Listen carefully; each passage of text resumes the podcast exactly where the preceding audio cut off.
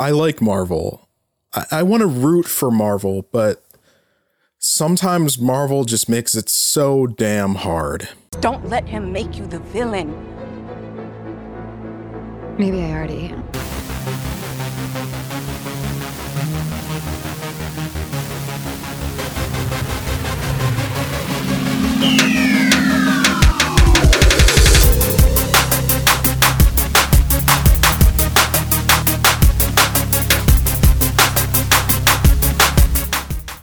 Hey fam, welcome to a new episode of Stay Watching.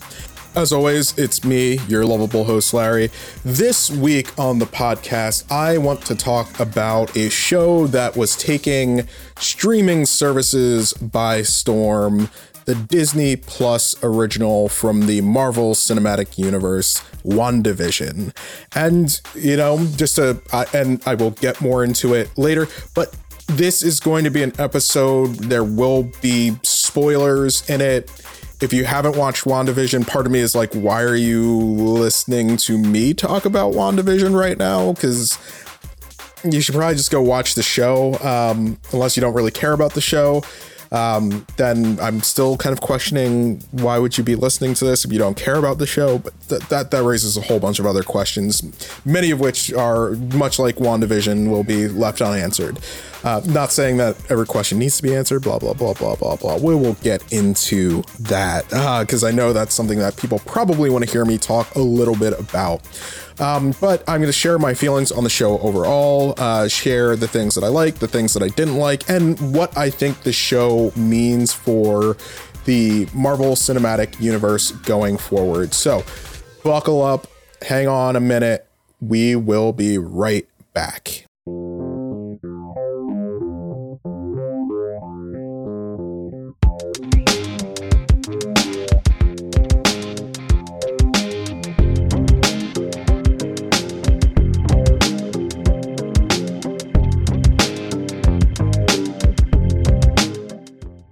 So, if you remember from my episode about Avengers Endgame, this was a really long time ago in in podcast years, but also is about about 2 years ago now. One of the things that I said in that episode was I needed possibly a little break from the Marvel Cinematic Universe. I felt like I had been kind of, you know, taken this 10 year journey with these characters, with what they were trying to do with these movies. And while it was enjoyable, I I was just exhausted by the end, you know, and, and yes, technically Endgame is not the end of that phase. It is um, Spider-Man Far From Home, but you know, whatever, like for all and for all intents and purposes, uh, it is it is endgame. Endgame is where you know we kind of draw the line. You know, at least in in my mind, that's kind of where the line was drawn. Um, you know, sure, there's a post credit scene in Far From Home that that kind of sets some things up for the future, and that's great and all. But like, you know, in terms of the hard hitting, high level Marvel Cinematic Universe stuff, I feel like it really kind of ended with Endgame. There was this huge crescendo. You have the main kind of group of Avengers sign off, like literally their signatures are are in the end credit sequence, you know, and and it felt like a good place to leave us for a while. And sure, you know, the following year we were supposed to get a Black Widow movie and and things would have continued like normal, but thanks to the pandemic, things got thrown off and Black Widow got delayed and delayed and it looked like we weren't going to have any Marvel Cinematic Universe stuff for a while until we got word of a couple of series coming to Disney Plus. Falcon and the Winter Soldier, which was supposed to be first, uh, as well as WandaVision. Um, as and there were also murmurings of a Loki series, and as these things started to become real, um, we also found out that these shows were also impacted by the pandemic, and Falcon and Winter Soldier would not be able to finish its production in time to be the first MCU show on Disney Plus. So I fell to WandaVision. And out of the series, you know, I, will be honest, like I'm I'm probably the was you know, from the outset, the most interested in what they were going to do with something like WandaVision, knowing that, hey, in Avengers Infinity War, we watched Vision die twice. The character is gone. He did not come back uh, when when everybody who was killed in the snap or, or erased in the snap was brought back. So we, you know, what are they going to do with the show? Why does it look like a an old timey sitcom? It, it filled my head with a lot of questions, and it got me a little bit excited because if you know me, if you've listened to past episodes of this podcast, one of the things that I complain a lot about when it comes to Marvel, and, and again, I really enjoy Marvel. I, I, enjoy the comics. I enjoy a lot of what they're doing with the cinematic universe. The one thing that I will always complain about is that I feel like they never quite take things far enough. And by, by that, I mean things aren't ever quite as weird as they should be in the Marvel universe. You know, we're, we're talking about a universe where a kid is bitten by a radioactive spider and gains spider powers. We're talking about a universe where a family of adventurers in their friend get zapped by cosmic rays while they're in space. One of them becomes a rock, one of them catches on fire, one of them turns invisible, and one becomes the rubber band man. Like, there's Ant Man in the Marvel Universe, a man who can shrink to the size of an ant or get really, really big. You know, it, it's a weird place. And, and, and hey, this is a universe where a witch woman can fall in love with an a sentient android man. So yes, so I was looking at WandaVision from a perspective of this could finally be the weird thing that I have been waiting from for for, for, from Marvel. You know, and, and and I know some people will make the argument, well, Doctor Strange was was somewhat strange. Um, and you know, it, it was, but the problem that I always had with Doctor Strange, and, and again, if you read the comics, you you kind of understand this. What they do in the film is not nearly as weird, and and by weird I mean, you know I, I, want something that's that's out of the kind of cookie cutter mainstream acceptable kind of Marvel formula.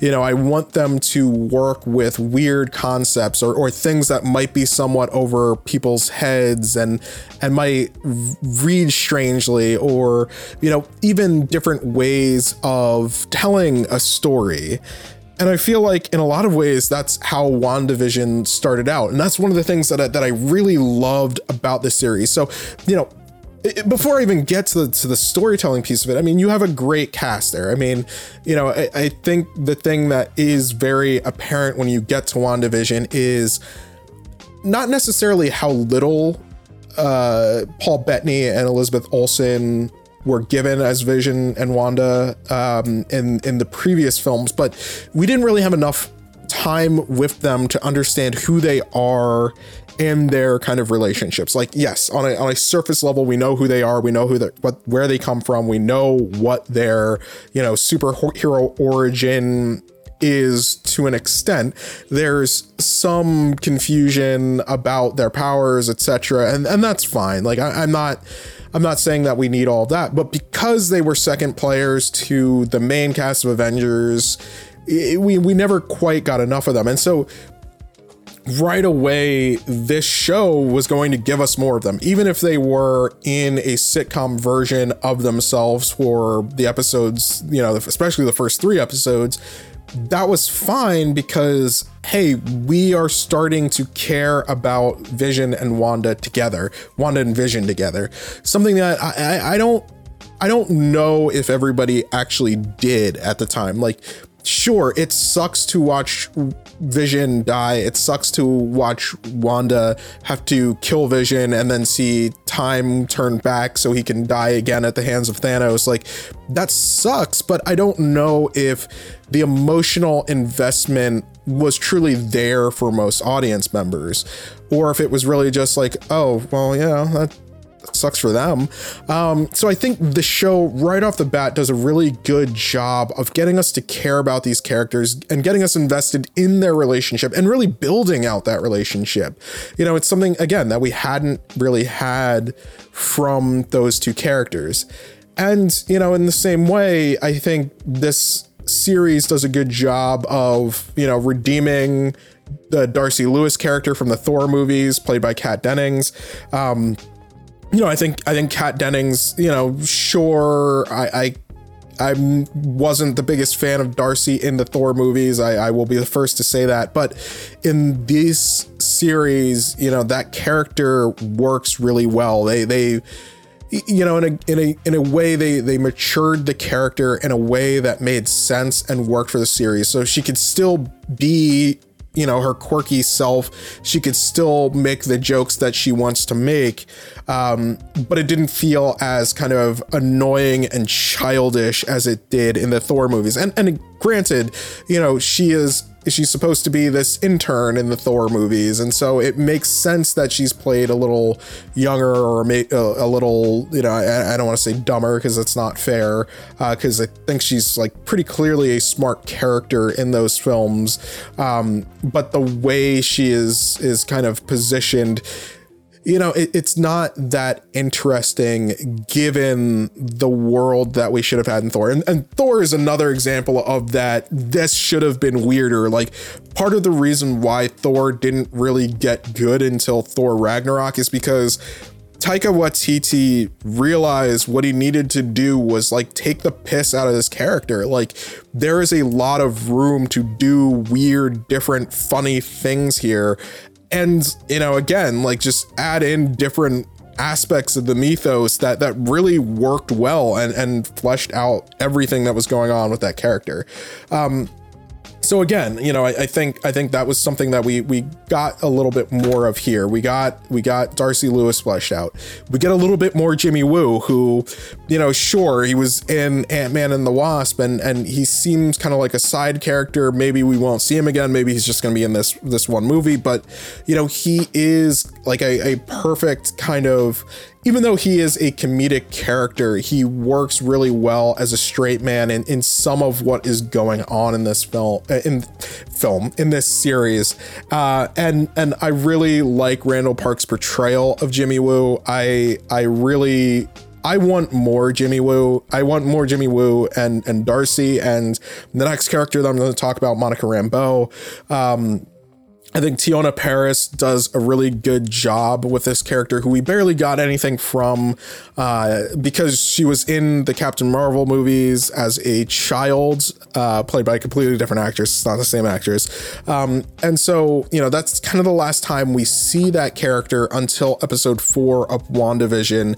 And we learn that you know, Monica Rambeau and her mother were working for Sword, and you know what that means in terms of looking at you know different threats on the planet sort of like shield in the marvel universe. You know just think about a government agency that their job is to look out for sentient weapons.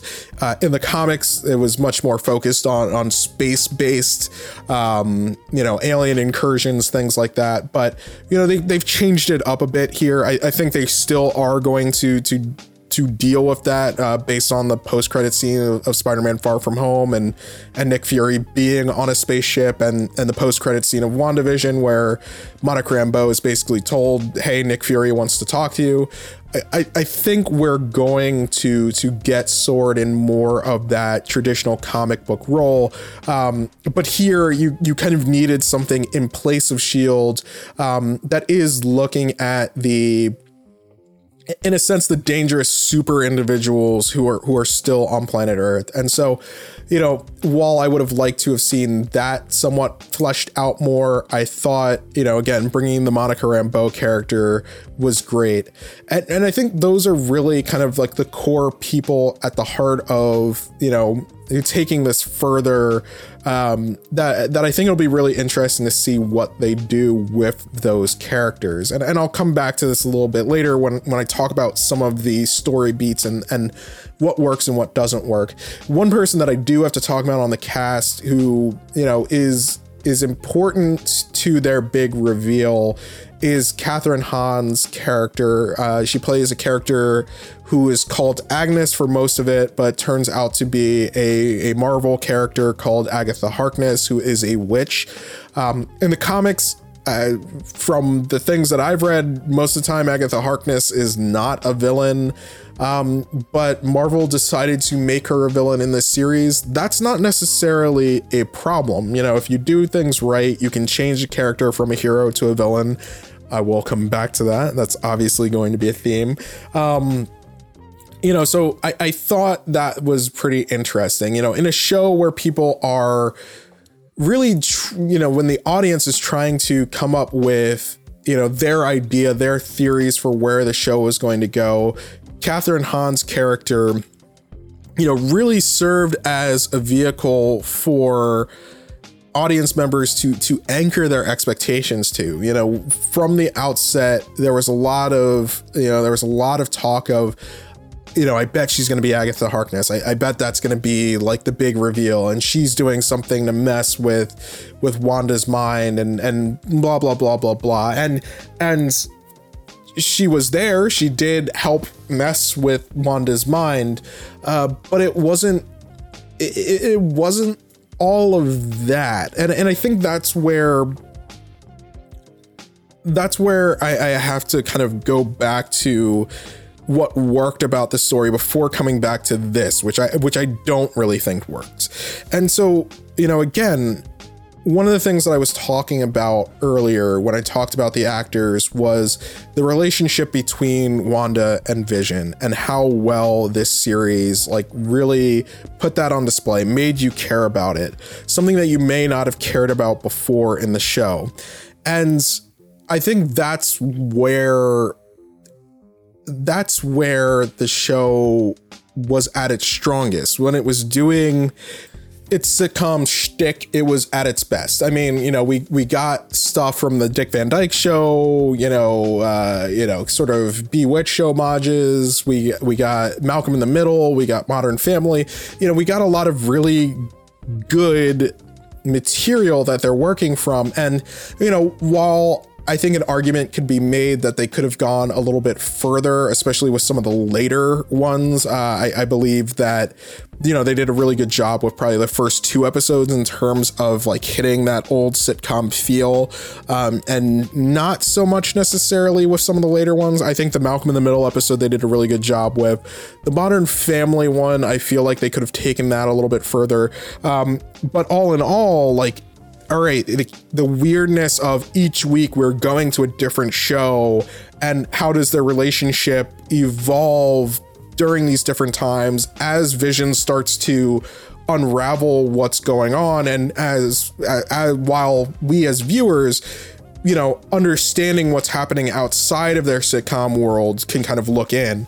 And I think it was going really, really well up until we get to the point where we have our kind of big reveal moment. And, you know, I, I think part of that is well, I guess I guess let me back up too because there's another thing that that I have to talk about, and I touched on it with the you know sucks for Wanda kind of thing where it's like she has to watch Vision die twice, but you know that is the core motivator for everything that happens in this series. Wanda is experiencing extreme grief, and that influences her in a way that allows her powers to manifest in this way that lets her take over this entire town and puts all the people in that town under her control.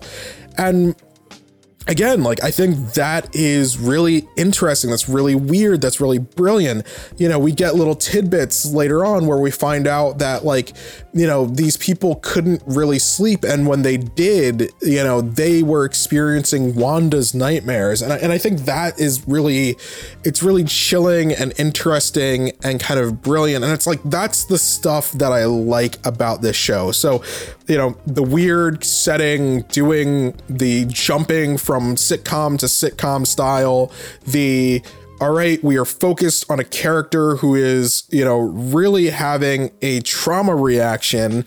Uh, and how that trauma reaction mixes with their powers to basically do this thing that we're watching. And you know, again, I think I think all of those things are really interesting and it makes me wish that Marvel had gotten out of their own damn way. And what I mean by that is one of the big problems with Marvel and and probably with with superhero television at large or, or superhero entertainment at large is the the need for a named villain.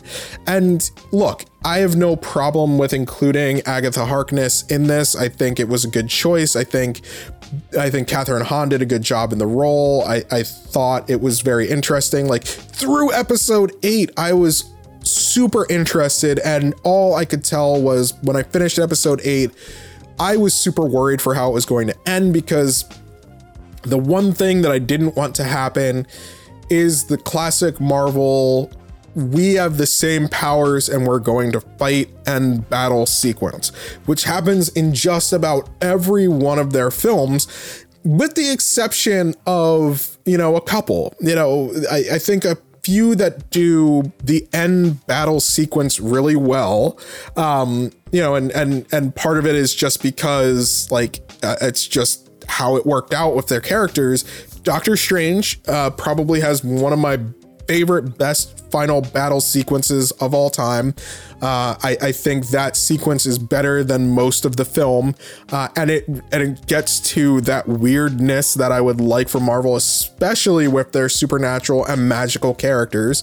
You know, Doctor Strange using the Time Stone to capture Dormammu in this time loop where Dormammu is basically just killing Doctor Strange over and over again and can't can't handle it because it's the first time he was ever introduced to the concept of time and how terrifying and binding it is to him. Like that is brilliant. That's just weird and brilliant and not something that you would think about every day. You know, it's not just I am a wizard who has beams and I am shooting my beams at another wizard. And you know, again, not to to, to hate on WandaVision too much because I think most of the battle is that there is a great reveal where Wanda has learned something and and that is fantastic. But like the overall beam struggle that they have look I I love Dragon Ball Z. I grew up watching it. I I still go back and and get into Dragon Ball stuff all the time. I I don't always want to see a beam struggle be part of the ending sequence of, of my superhero movies. You know, there's enough there's enough beams in superhero movies that, that not everything has to have a beam in it. Um, you know, and then on the other hand, we have Vision fighting another version of Vision because, hey, evil government white dude has decided to rebuild Vision. And, and I say it that way mostly because the character of director Tyler Tyler Hayward from Sword is not really a character. Apparently, there was a lot of stuff for him that was just cut out for time, uh, for production time, and it, it, kind of sucks because he ends up being a non-character. He's he's literally a mustache twir- twirling villain who has really no motivation outside of hey, I wanted a really expensive weapon. Uh, so Tyler Hayward had Sword collect Vision's body, dismantle it so that they could figure out how to put Vision back together and make a new, you know, weaponized, solely weaponized version of, of Vision without the Mind Stone. And so we go through the through the season, and you know the big reveal in the post credit scene of episode eight is, hey, we got our new White Vision online. I say White Vision because he's all white, but he's also from the comics. He's a character. Um, and so we also get Vision versus Vision, you know, two androids with capes who can phase through things, shoot a beam out of their head, have super strength. Uh, you know, they're fighting each other too. Uh, luckily, luckily again, that fight doesn't last too long, and they they again they do something really novel to end that fight. You know, there is a logic puzzle at the end, uh, which allows the fight to, you know, have a more interesting ending. Uh, but it's like almost like, why did you waste my time with the normal? We're gonna punch each other for a little bit and then we're gonna talk. Like, I almost wish, based on the character vision and his curiosity and the fact that he's a machine. I, I almost wish they had just gone straight to the vision talking to the vision before having the vision fight the vision. And and really I, again confusing. I know it's confusing. It's weird to talk about. Um you know but you know the vision stopping the fight with a, a query about the ship of theseus and the, the ship of theseus problem is is is brilliant to me. And, and i think they did a really good job with that. It's just all the preamble to that that I feel like kind of takes away from what the show was, you know, because honestly, we had a very quiet, somewhat strange series that was doing really well with the stick that it had, you know, picked up, that it had decided to use. But it was all dropped for the bombast that we're supposed to, and I'm doing big air quotes, supposed to expect from a Marvel Cinematic Universe project. And, and, I and again I and I know to a degree there are people that would argue, well, this had to have this type of ending, otherwise I would have been upset. They didn't fulfill my fan fan theories, so you know the least they could do is give me battles. Uh, I don't think this is the type of series that really needed a final battle. Like I, I, I just don't think it is, and I, and I don't think it was interesting, and I don't think it was handled all of that well. You know, I, I think there's a way that they could have done this without like you know having two knockdown, dragged out fights that, you know, again, quite frankly part of the issue that Marvel has is a lot of the choreography on these big final action sequences. It, it, it, ends up feeling somewhat empty.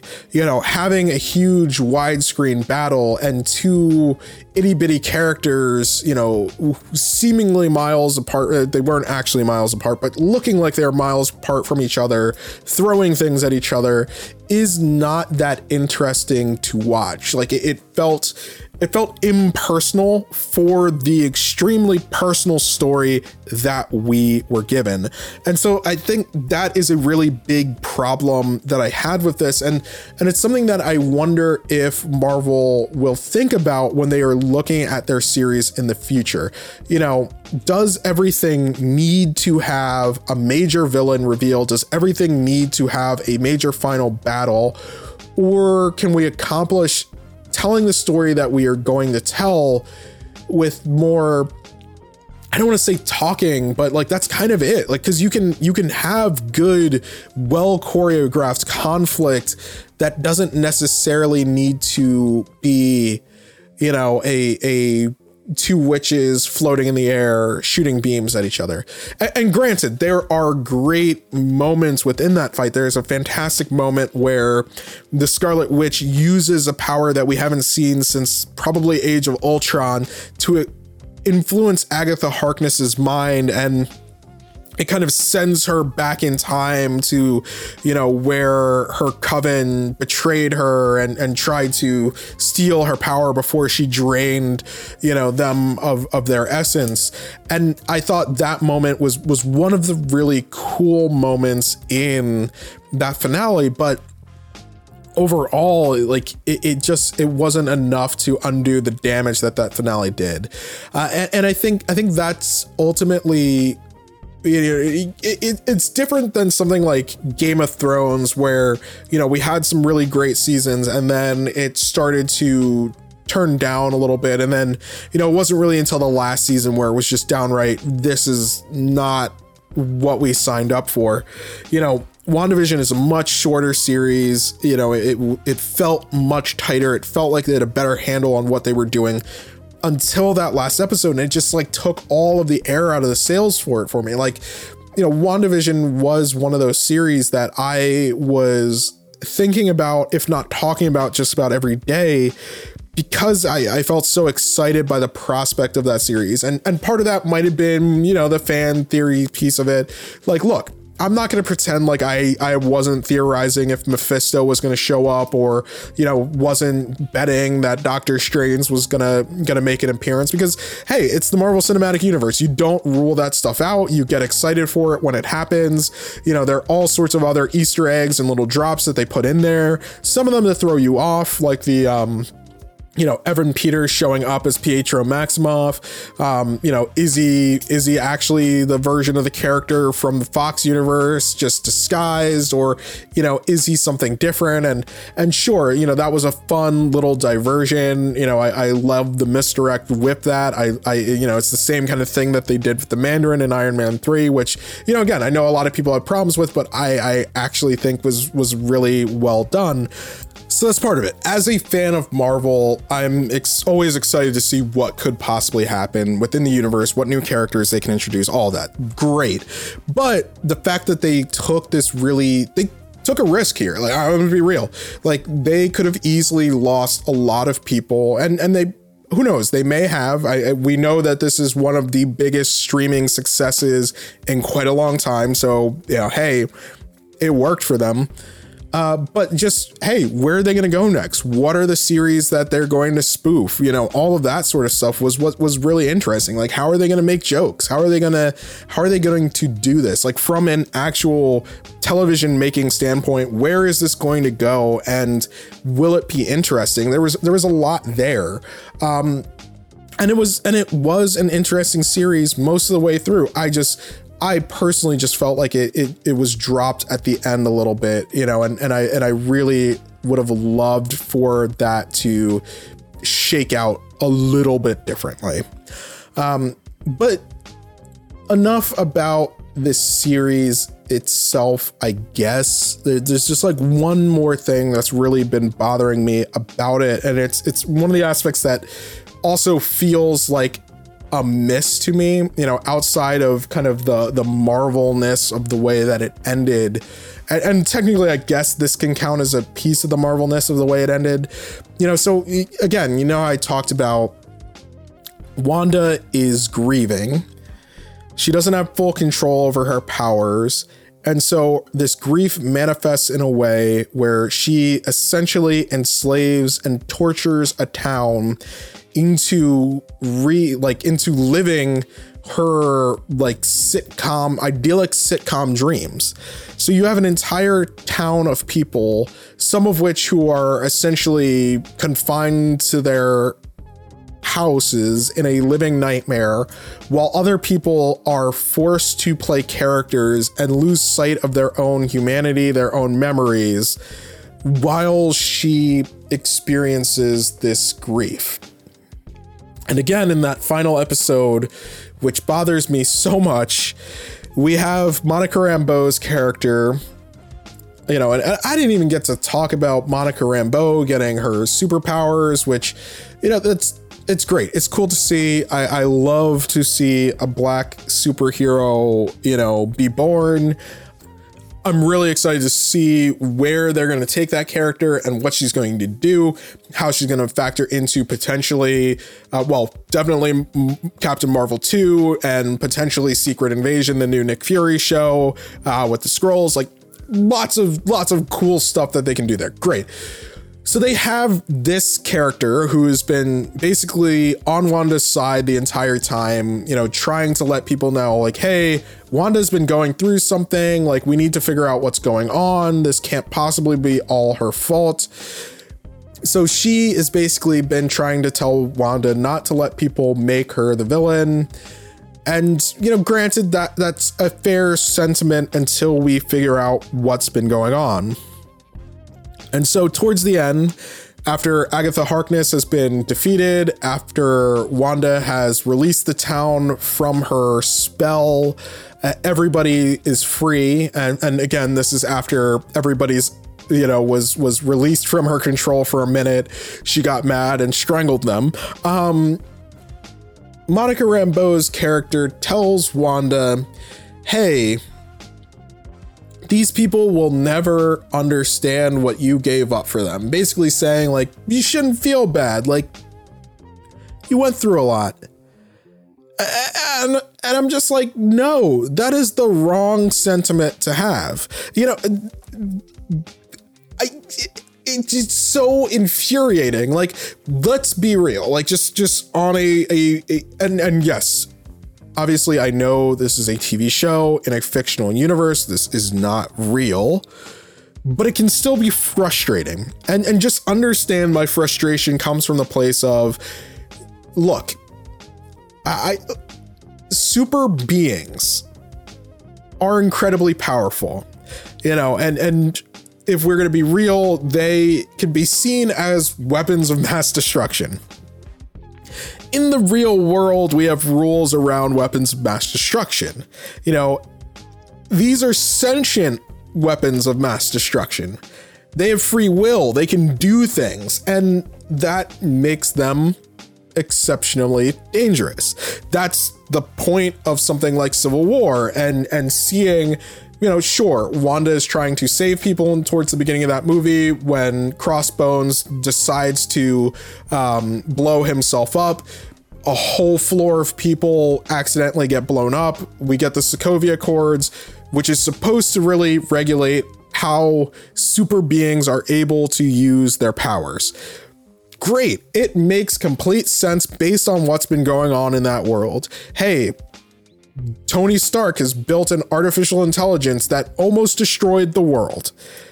Multiple threats have come through with superpowers that jeopardize the lives of a lot of people. And so, in this instance where Wanda's powers, again, out of control powers, have been used subconsciously or not, doesn't matter, have been used to inflict pain on others. Like, those folks in that town at least deserve an apology. Like, going through grief, experiencing trauma does not give you like a, a card to traumatize others. Like you don't just get to do that. Like and and I think that's ultimately the problem with the way that WandaVision goes about like sending that character off. So we are supposed to just be smiling, oh, you know, sucks for Wanda. She lost the love of her life and and you know, these fake babies that she had made are gone cuz yeah, yeah, I didn't even talk about this in the podcast like Wanda manifested fake children that she gave birth to out of chaos energy, like whatever. Like again, weird. I like it. Like I like that. It's sure it's from the comics, but like I like that. It works. It, it's weird. It works. But again, so she has a, a version of her husband that she manifested out of herself. She has these chaos engineered children that aren't real and I am supposed to feel bad for her, even though she has inflicted this trauma on an entire town. People were literally unable to see their children for months or however long she had this town under her control. Like, that's wild to me and it's wild that Marvel would choose to end the series that way. And and granted, you know, obviously we're going to see how things go in Doctor Strange and the Multiverse of Madness because that's where Wanda is supposed to show up next. Because, all right, at the end, she takes the Darkhold, which is a book of dark, evil magic from the Marvel Universe, uh, with her and starts learning more about chaos magic and hears the screams of her children, who are probably trapped in the chaos realm. And when she goes to get them, she is going to weaken the boundaries that protect our world and will let all sorts of chaos reign. Like, and she's going to do it again. And are we going to continue to treat Wanda like she's not a villain? Because she's going to jeopardize multiple universes probably the next time that we see her and we're just gonna we're just gonna be like, oh, that Wanda, she's still sad because Vision's gone. Like, no, no, she is a dangerous individual. And and again, I, I'm I'm sorry, I'm yelling. This is getting ridiculous, but but that's why I struggle with the end of WandaVision. I I really enjoyed this series all the way up until the end and it just it, it, took all of the wind out of its own sails and i i wanted so much more from it. I wanted so much more from it. So i'm just gonna leave it there because i i i, I don't know what else to say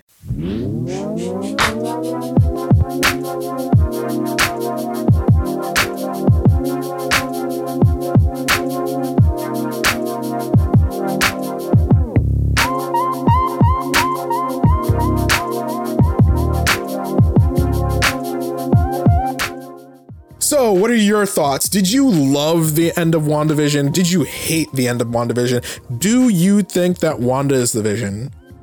No, not Wanda is the vision. Is Wanda the villain? I, I didn't even talk about the end of the vision storyline, which, you know, again, if you hopefully if you're still listening to this part, look, the vision, the white vision is the vision's body technically his data drives were intact. So, you know, Wanda's fake vision, spirit vision, was able to unlock the white vision's memory bank. So he at least has the data for everything that has happened in his existence.